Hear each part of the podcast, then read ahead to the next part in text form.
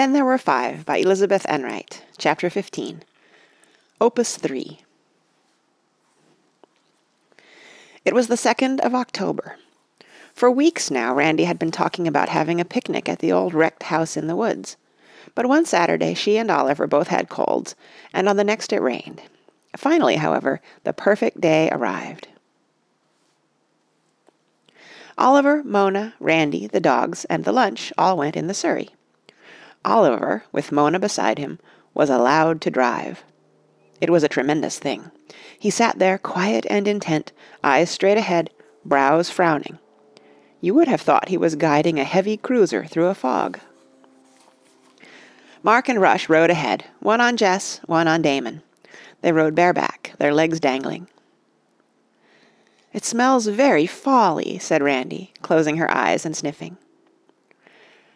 "When yellow leaves, or none, or few, do hang," quoted Mona upon those boughs which shake against the cold, Bare ruined choirs where late the sweet birds sang. "By William Shakespeare," added Oliver, with a loud sigh. "See, even Oliver's on to you," giggled Randy. "But it's not cold, it's warm, and there are still lots of leaves on the boughs, though of course lots of them are falling, too." They kept drifting down with that pensive, aimless flight which is like nothing else in the world. The sunshine seemed to come diminished through a faint film, though there wasn't a cloud anywhere. It was the season of jays and crows. Their harsh voices pierced the silent air, and from everywhere in the woods came the hollow drilling of woodpeckers and the dropping of acorns. Small creatures moved about the floor of the woods noisily. In the dry, crackling ocean of leaves the running squirrel sounded like a man, the hopping sparrow like a dog. The children unharnessed Lorna Doone and put her with Jess and Damon into an open field. Op- the children unharnessed Lorna Doone and put her with Jess and Damon into an open field to graze. The surrey stood, tall and narrow, at the roadside. Without a horse between its shafts, it looked ridiculous and bereft. Carrying baskets and hampers, the children made their way through the woods, scuffling their feet joyfully in the dry leaves. Isaac and John Doe bounded and sniffed and pretended to be real hunting dogs. At last they came to the remains of the old house. The tall chimney pointed like a finger at the sky. Among the fallen building stones ladies' tobacco had grown tall and flowered in aromatic pearly bouquets. In the grass beneath the shabby apple trees small hard fruit lay scattered. One old skeleton tree, nothing but silver grey wooden bones, lifted a single living branch to heaven, crowned with leaves and studded with little fire red apples, like a pilgrim's staff. The mourning dove's nest was an abandoned mound of sticks in the lilac bush. The swifts' nests in the chimney were empty too. Presumably the woodchuck still occupied his tunnelled apartment underground. No doubt he was sitting there now, still as a stone, listening to the footsteps overhead with irritation and foreboding. Rush, Mark, and Randy pointed things out, explaining. "What a marvellous place!" Mona cried. "Why didn't you ever bring me here before?" She loved all old things, old books, old legends, old wrecks of houses such as this. "Look, that's the well over there," Randy said. "Let's go drop a stone in it. It makes a nice lonesome sound." They pushed among scratchy blackberry canes and leaned over the side of the well. "Why, look!" exclaimed Randy. "Something wonderful has happened." They peered down the mossy funnel, and there, a few feet below, looking up at them from a cranny between the stones, was a clump of fringed gentians. "Gosh, and they're hard to find," Mark said. "They're kind of rare around here." "And the colour of them," Randy said. "They must be the exact middle of the colour of blue." She almost forgot about dropping the stone, but Oliver didn't. He picked up a round pebble, pebble and held it out over the well. Then he let it fall. The sound it made when it met the water pleased him very much. He leaned down to search for another pebble. Mona prowled about, exploring. She examined the building stones, looked up the chimney, and ate one of the little apples. She followed the leaves of lily of the valley far into the woods. What a garden to have, thought Mona. Tame all spilled over into the wild like this. That's what I'd like. Pretend I live here, she thought. Pretend for some reason I'm all alone in the world and have no place to go. All I have is this chimney for a fireplace and these stones, this, well, this apple orchard. Oh, let's read that again. All I have is this chimney for a fireplace, and these stones, this well, this apple orchard. I build the stones into some kind of shelter, of course. I eat apples and nuts and berries and things. But what about winter? Oh, well, pretend there isn't any winter. Pretend it's the tropics. Mona imagined wonderful dresses for herself, all made out of mullein leaves, stitched together, and jackets made of blue jay feathers, or woven of that very shiny golden kind of grass. All the wild things of the woods would be her friends. Deer would eat from her hand, birds perch on her shoulder. A legend would grow up about her. People would speak of her as the hermit maid, or something like that. Very seldom would human eyes behold her, just now and then, when a hunter or trapper or someone caught a glimpse of her flitting through the forest, or running along the tree tops like that girl in green mansions. They would bring tales back to their villages about her strangely haunting beauty, her solitary ways, her friendship with the woodland creatures. Mona walked along with her eyes raised to the sky, a faint bemused smile on her lips. She was being the hermit maid with every fibre of her being. A skyward gaze is all very well, but not unless you are walking on a fairly level surface. Mona's foot came into abrupt contact with one of the building stones, and she suddenly fell, fell flat on her face. She sat up for a moment, hugging her barked shin and stubbed toe, and rocking back and forth in pain and rage. Then, with a deplorable but understandable impulse, she stood up and gave the offending stone a furious shove with her foot. The stone turned over on its side, and disclosed a black rectangle of damp earth, frantic with centipedes. In the very centre of this damp rectangle lay a blue glass bead, half buried. The bead was large, about the size of a marble, and made of a thick azure glass with bubbles in it. Mona picked it up, wiped it off with the palm of her hand. She couldn't believe her good fortune. The pain, forgotten, departed from her toe and shin. It's a sign, she murmured to herself. It definitely is. Here it's been lying here all these years, maybe fifty or a hundred, and now I find it. I'll keep it for a lucky piece. Hey, look, look, kids, shouted the hermit maid, suddenly leaping like a she-goat over the stones and brambles. Look what I found. I found a lucky piece. Oliver was still dropping pebbles into the well. He was lying on top of the round wall which encircled it, and he had a little pile of pebbles beside him. The autumn sun was warm upon his back, and a cool, deep breath came upward from the well. He would drop a stone, listen to its musical plop, and watch the dark circles spread away upon the water and dash in tiny waves against the wall. Each time he could see his reflection break to pieces and then come together crazily, wavering and undulating, at first rapidly, then more and more slowly. When the reflection was quite still and whole again, he would drop the next pebble. Finally he ran out of pebbles, but he was too lazy to climb down off the wall and look for more, and besides he was almost bored with the game. He stared down at the stone walls. They were richly furred with moss, and he could see little sprays of maidenhair fern sticking out of the cracks, and a cluster of brown pointed toadstools. And the beautiful gentians, of course. Oliver gazed at them covetously. They aren't so far down, he thought. I bet if I just leaned over, carefully of course, way, way over, like this, and then reached. And the next thing he knew, he was wham banging against the green walls, too fast to be hurt, and there was a noise somewhere like air squealing out of a balloon, and then the ice dark water closed over his head.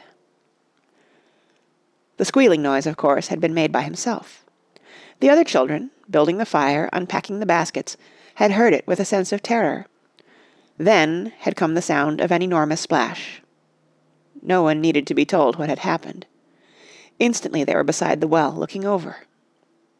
There, far below, they saw Oliver's round, wet head. He had just grabbed hold of a projecting stone, and was preparing to open his mouth and let go of a good howl when he looked up, face all crumpled, and saw them. "Hello," said Oliver, quickly trying to straighten out his face. The other children's voices came back to them. Oh, Oliver, darling, are you sure you aren't dead? cried Randy idiotically. Are you hurt? Isn't it cold? Can you hang on? They all spoke at once. Oliver said he didn't know if he was hurt or not. His shoulder felt sort of blank. And yes, it was cold. It was awful cold. And then he thought he could hold on for a little while. But what'll we do? How'll we get him out? yelped Randy, jumping up and down. We haven't any ropes or chains to pull him up with. I know, said Mona, suddenly inspired. Mark, you can run the quickest. You run down to the surrey and get Lorna Doone's reins. They ought to reach. And Mark, wait, bring the blanket too. The rustle of Mark's flying feet could be heard for a long time. The dogs thought he was playing and went bounding after him, barking blissfully. Are you okay, Fatso? inquired Rush anxiously. Yes, I guess so, replied Oliver in a hollow voice, his teeth chattering. Listen, Rush, do you think there's any snakes down here? You must be nuts, said Rush heartily. Of course there aren't. How do you think they'd get down and up? Fly? It seemed hours before Mark's returning rustlings were heard. I'm very cold, Mona, Oliver complained, beginning to cry at last. I can't feel my feet even, and my fingers ache awful. The only warm thing he could feel was his own tears. Hot, they rolled down his cheek, and he caught each one on his tongue. Never mind, dearest. Just hold on a minute more. He'll be here right away. Honestly, he will, darling, comforted Mona. Randy was crying in sympathy and fear. She was never much good in a crisis, and this time all the mean things she had ever done to Oliver came back to her. The times she had said, No, you can't come with us, you're too little. The times she had put things over on him, played tricks, laughed behind his back, because he was too young to know the difference. Don't you cry, Oliver, sobbed Randy. When we get home I'm going to give you my whole box of pastels that Mrs. Oliphant gave me, and I'll let you use my best paint box whenever it rains. But Oliver, between crying and shivering, was past replying. Luckily Mark came up, gasping, with the reins just then. Unbuckled, they were long enough to reach Oliver. Mark and Rush and Mona hung far over the well, directing and encouraging. Loop the end around your middle, Oliver. Tie it good and tight. Don't mind if it squeezes. I can't, came the hollow, reverberating wail from down the well. My fingers won't work. They've got to work, shouted Rush. You make 'em. You just make 'em. Randy couldn't bear to watch or listen. She held her hands over her ears, shut her eyes, hopped on one foot. Get him up, get him up, get him up, she kept whispering under her breath.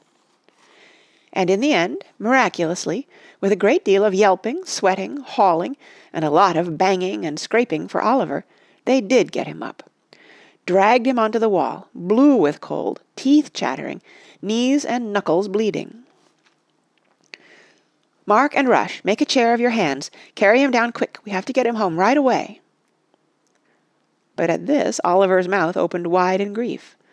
"The picnic!" he bawled. "I want to stay for the picnic!" "Yes, and what about shock?" said Rush. "Keep the victim lying down, remember. Keep him warm and all that. After all, who studied first aid?" Mona had to admit that he was right. There was a fire blazing in the old fireplace. They set Oliver down in front of it. They undressed him and wrapped him in their warm sweaters and the carriage blanket. They bound up his knees and scraped knuckles with handkerchiefs.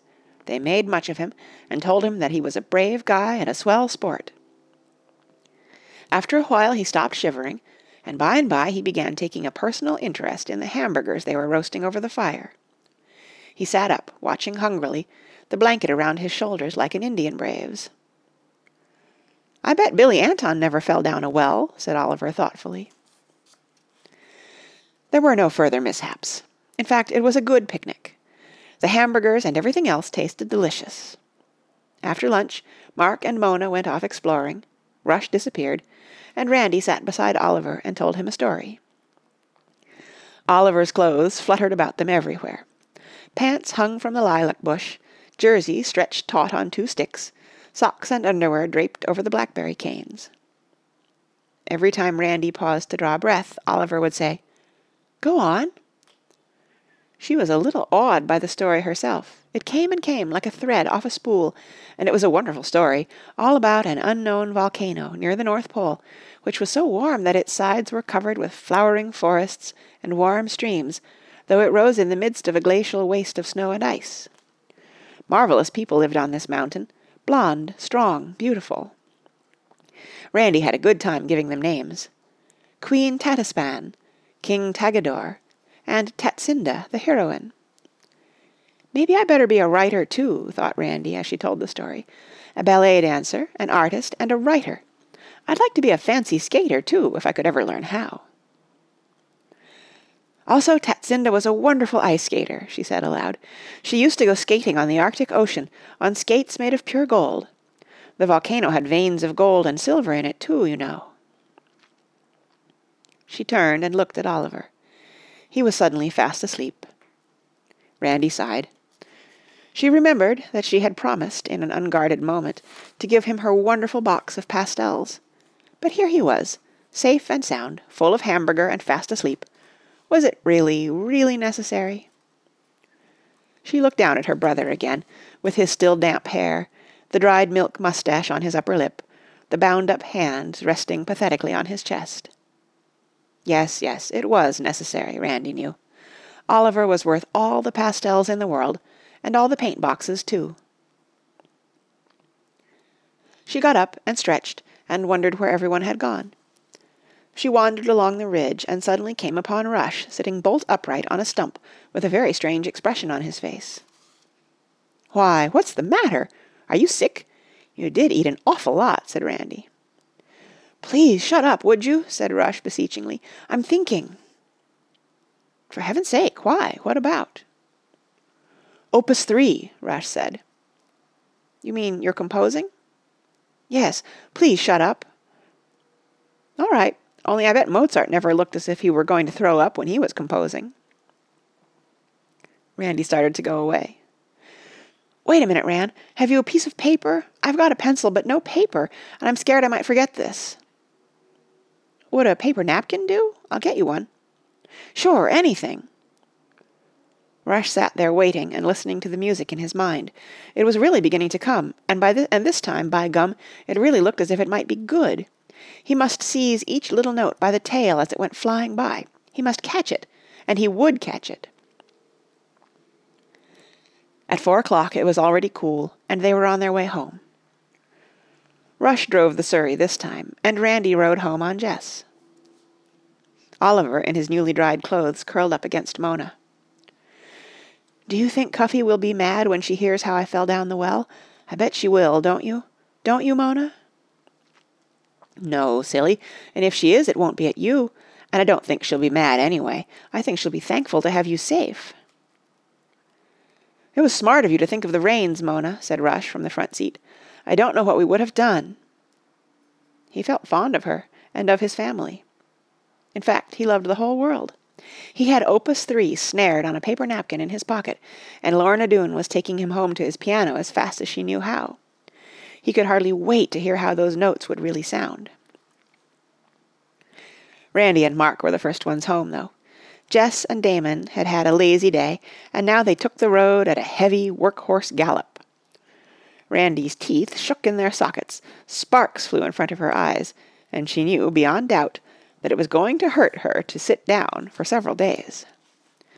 She admitted none of this to Mark, but she was relieved and happy when they turned in at the gate of the four-story mistake. "Home again," said Randy, as they rounded the bend and came down the slope. She said it as casually as if she had said, "It's a nice day." "Home again," echoed Mark but he felt as though it would be a long time before he was used to those words. Home. Well, that's quite a word in itself if you're not used to it, but to have it followed by again. It was a phrase he was to use hundreds of times from now on. But today it was still new. Home again, repeated Mark. And he said it as solemnly and joyfully as if he had said the word Amen, and followed it quickly with the word Hooray! That's the end of the chapter and the end of Then There Were Five by Elizabeth Enright. Uh, and let's see, read for you by Kara Shallenberg, www.kayray.org. And I read that last chapter for you on May 2nd, 2013, in San Diego, California. And there's one more book about the Melendy family. It's called Spiderweb for Two, and I will be recording that next. See ya.